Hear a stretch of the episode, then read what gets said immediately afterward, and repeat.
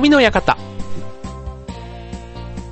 はい、今週も始まりました。匠の館、パーソナリティの川崎匠です。ジョアヘドトコムの協力でオンエアしております。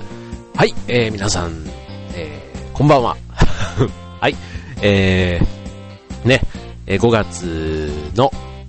ね、下旬になってまいりました。はい、えー、皆さんいかがお過ごしでしょうかはい。なんかね、あのー、新聞で最近あの、夏のね、なんかボーナスの話がね、ちょっと目に入ってきたんですけど、なんか結構増える会社がね、今年は多いなということで、なんか景気はね、相変わらずあの、不透明と言われている中では、うん、あんまりちゃんと、ね、なぜ増えるのかまではちゃんと見てないっていうところはあるんですけど、うん、あの、ね、ちょっとあの気持ち増えるっていうのはね、嬉しいなと思いつつ、うん、で、なんでね、この話題をしてるかって言いますと、あの、ちょっとね、今ね、夏物のね、電化製品をね、ちょっと見る機会が多くて、で、電気屋さんにこう話を聞いてると、あの、5月って、こう夏物のこう家電を買うには結構いい時期なんですよ、なんて話があって、うん。というのもちょうどね、あの、結構メーカーさんが、あの、新しいモデルをね、どんどんどんどん出すんですよね。だからこれから例えばエアコンとか、ね、あの、梅雨が始まる結構この時期に、あの、新しいのがこう入ってくる一方で、去年のモデルなんかはもう、あの、売れなくなるから、結構あの、安くなってたりするんですよ。うん。だからまあ、ね、たかが1年前のモデルがね、ぐっと安くなるっていうことでは、逆にね、今のこの時期だったら、そういう去年のモデルも結構余ってて、余っててというか、あるから、うん、いいですよ、なんて話もね、あって、うん、まあね、ちょっとあの、ちょ雨続きがね、この、今週っていうか先週末からね、こう、ちょっと続いてますから、うん、ちょっとじめっとした感じがあるとね、結構エアコンなんていうのはよく売れるんだって話もありましたけども、はい、えー、今日の匠の館はね、ちょっとあの、そんな電化製品絡みのね、あの、お得な選び方、買い方っていうことでね、うん、ちょっと自分が興味がある分野について、あの、調べましたので、そんな話をお届けしたいと思います。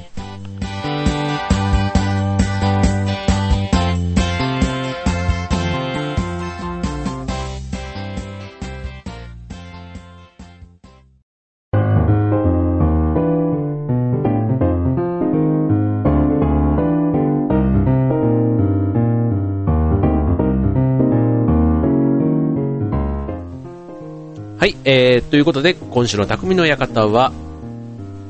家電と電化製品ということでね、えー、お届けしたいと思います。はい、えーとね、最近のね、やっぱりね、電化製品は全部エコですね。とにかくエコです。もうね、もうどれにも全部ね、やっぱりもう時代が時代ですよね。時代が時代ですからもうね、エコの字はね、もうどの商品にも書いてあったりするんですけど、うん、なんかね、うちにある電化製品も、あの、いわゆる白物家電と言われるあの冷蔵庫とかね、洗濯機なんかもね、もう10年選手になりつつあって、でも意外とね、こういうのって壊れないから、やっぱり壊れないとね、なんか買い替えるきっかけをね、なんか失ってしまうっていう、ね、あの、うちが前車買い替えた時なんかもね、もうあの、すごい 何年落ちの車だよっていう感じで、もう燃費も非常にね、悪かったんですけど、なかなかね、なんか買い替える機会がなくで。もね、やっぱり買い替えるとなると、そういうね、環境配慮したとかね、ちょうどあの、あの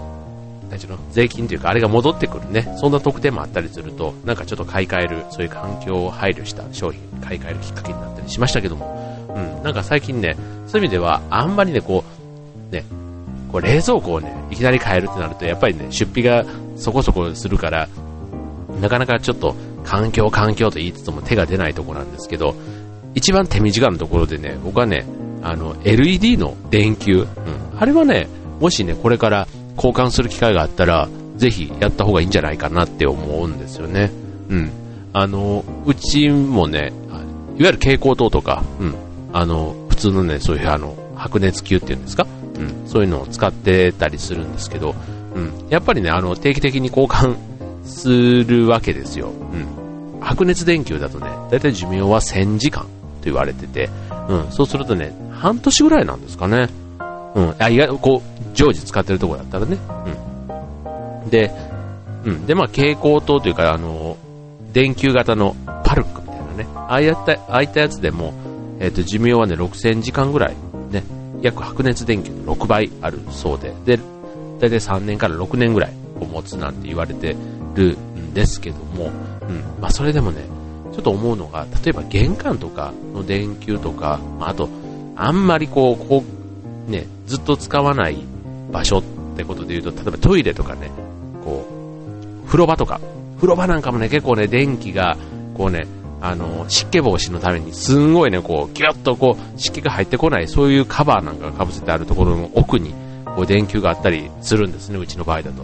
だから、結構ね、交換するのが大変だな、なんて、思うので、まさにね、なんかそういうところから、うん、僕はね、LED を今後、使っていきたいなと、思ってるんですけど、なんか玄関のこう、ね、ちょうどあの、埋め、なんか埋め込み式のね、なんかやつを今、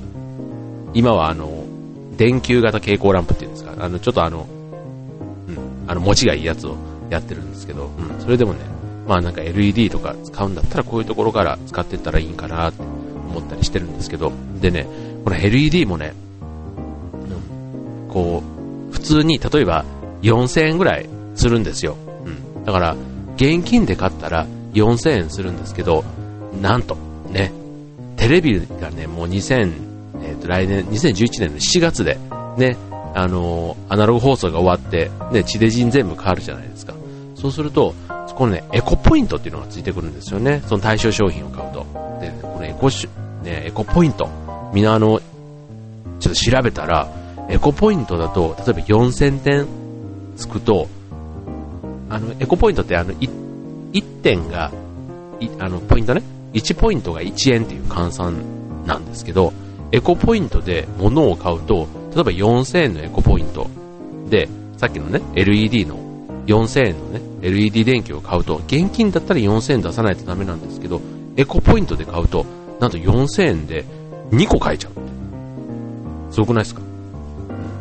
だから、まあ、2000点で4000円の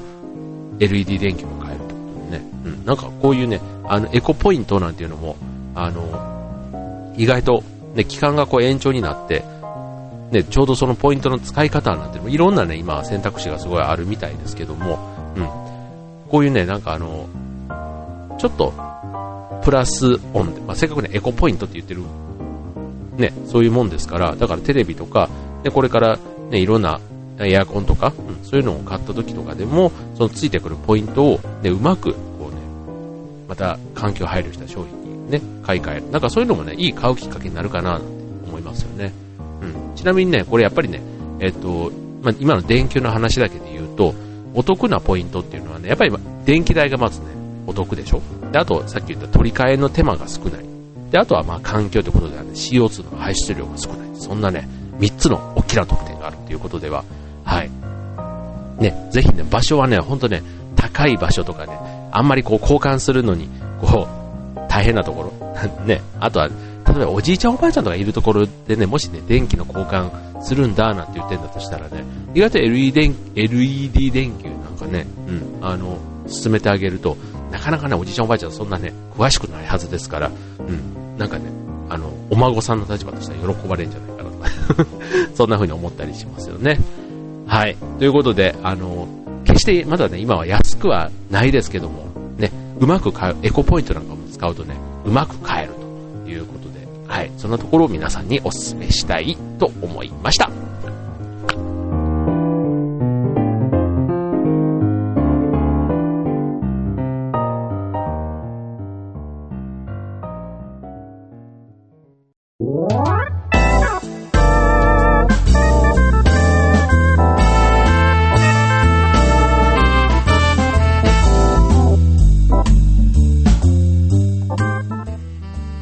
い。ということで、匠の館、今週は家電ということでね、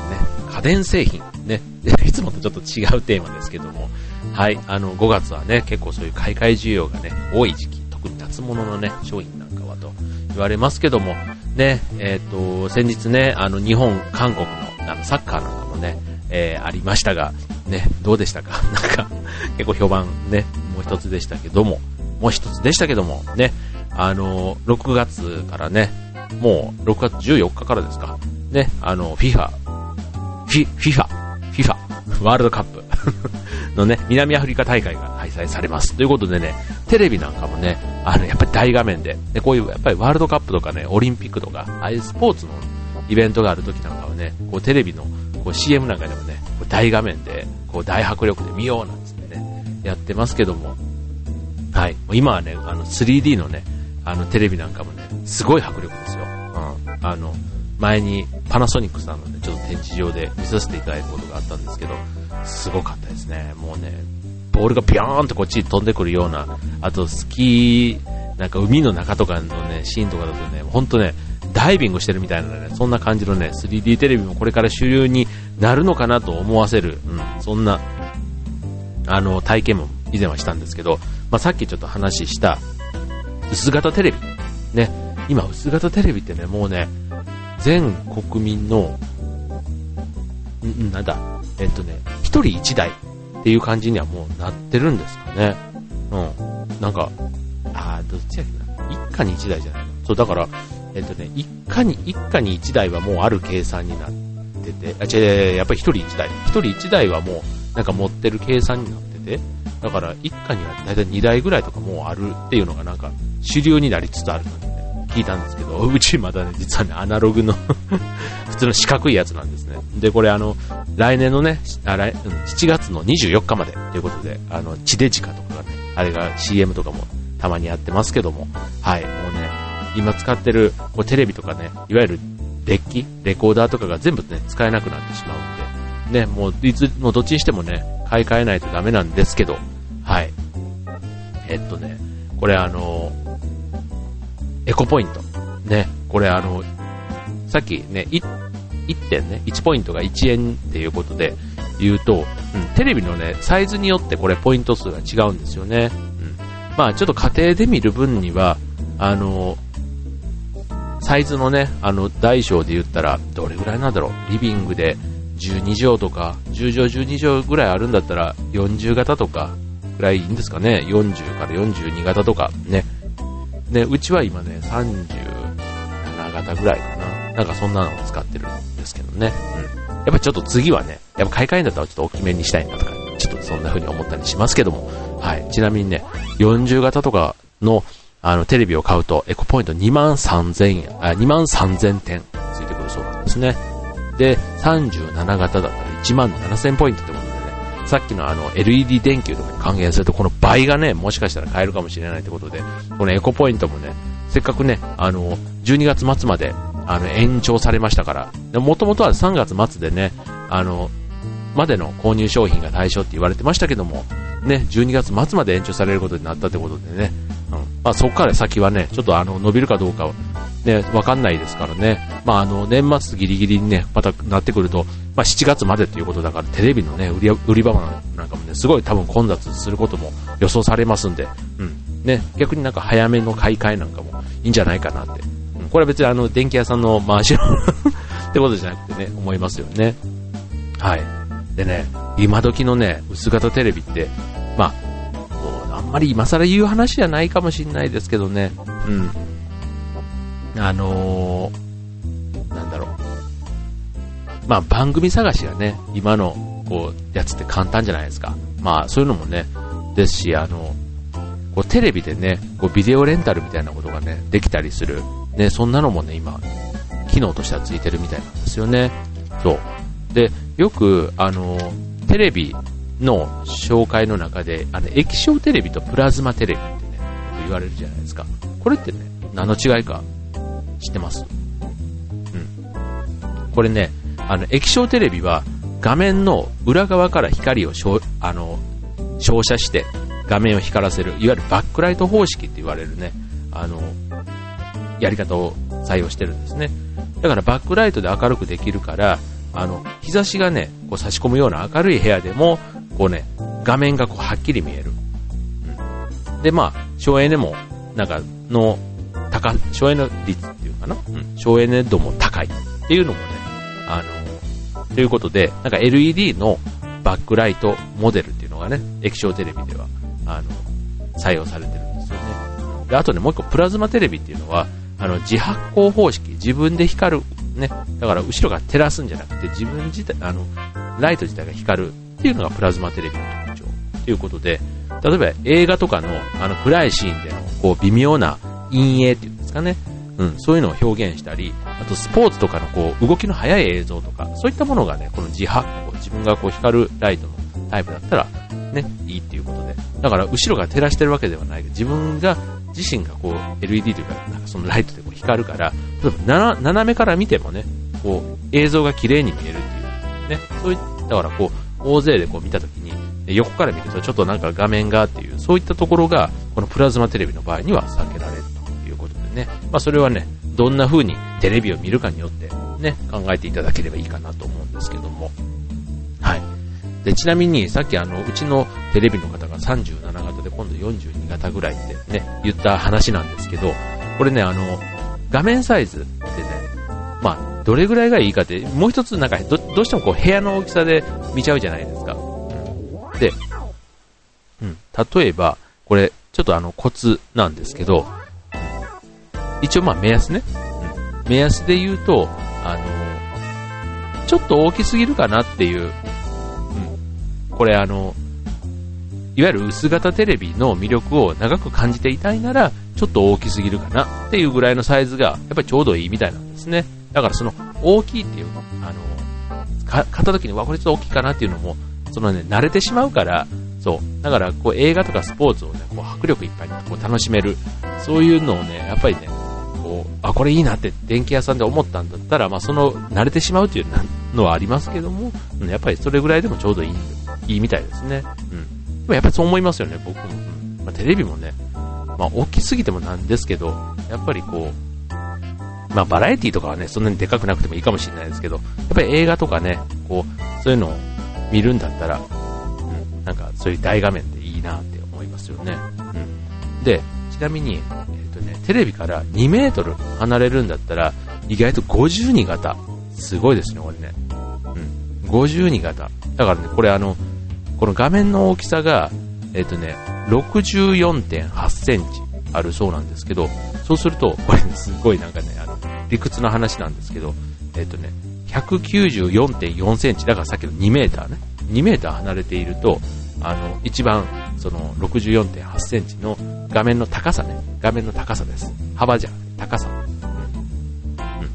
だから、あの、薄型テレビだと画面の高さの3倍離れれば OK なんですけど、あの、ブラウン管の場合は、そもそものあの、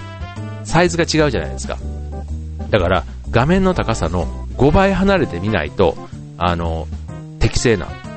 視聴距離にはならないそうなんですね。これ深い、深くないですか？あんまりね、あの、意識しないと分かんないとこなんですけど、うん、よくね、テレビはなんか前に行き過ぎたらダメっていうね、なんかそういうね、子供の頃からの先入観があったから、うん、なんかどっちも同じもようなも画面からはとにかく離れないとダメなのかなと思ってたんですけど、うん、そうなんですよ。うん画面の高さのブラウン管だったら5倍。5倍だから結構ですよ。結構、ね、薄型テレビより、あの、幅がね、ある、高さがあるわけですから、それでさらに5倍離れないとダメっていうのがブラウン管。はい。薄型はその3倍でいいっていうことでね。はい。そんなね、あの、薄型テレビの特徴もあったりしますけども、はい。皆さんはね、どんなテレビをね、もうすでに持たれている方も、これから買い替えられる方もね、今みたいにちょっとそんなポイントで選んでみてもいいんじゃないでしょうかね。はい。ということでね、あの、まあ、夏の家電の話もしたのでね、ちょっとエアコンの話もね、せっかくなんでちょっとだけね、してみようかな と思うんですけど、もうね、あの、エアコン選びのポイントはね、もうね、3つです。もうね、簡単に言うとね、省エネと、除えっと、綺麗な空気を出せるかっていうのと、あと除湿ね。うん。いろんなね、これね、まあ、電気屋さん行くとね、いろんなうまい説明をしてくれたりするんですけどね。あとね、もう一個ね、冬の暖房ね。うん、僕はね、この今の4番目のね、冬の暖房を考えて選ぶっていうのがね、うん、あの、結構使う機会多いんですよ、冬。冬のエアコン。うん、だから、うん、こうね、冬の、こう、暖房のことを考えると、こう、ななんだろう、冷房のことだけを考えてモデルを選んじゃうと暖房の時に意外とあのちょっとなななちょっと力が足りないというか。うん、っていうのもあったりしますし、うん、あとはあの、まあ、冬の暖房はねあのまあ、それはそれでそういう使い勝手が多い人はね、いいかなと思うんですけど、夏のね、こう、エアコンについても結構冷えすぎとかね、あとこう、ね、自分は暑がりだけども、こう、一緒の家族が寒がりとかね、なんかそういった場合に、こうね、スポット気流って言って、ポイントだけにこう絞って、こう気流を流す、そんな機能もあったりするんでね。で、あとはその節電の電気代のモニターがこう出たりするような、そんなモデルもあったりするみたいなんでね。はい、あの、これからね、もしエアコンもね、買い替える方いたら、結構ね、いろんなモデル、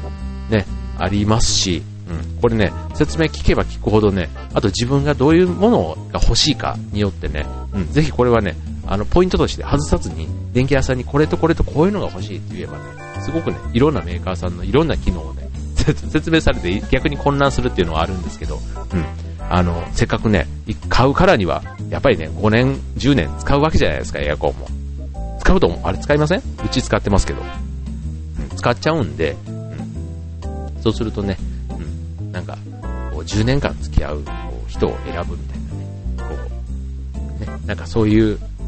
ものを選ぶとなると、ね、結構時間かけてね、じっくり見ていいんじゃないかなと思いますよね。はい。ということでね、今日は家電ということで、LED 電球とテレビとエアコンということでね、なんかいろいろ話をしましたが、はい、えー、参考になれば嬉しいです。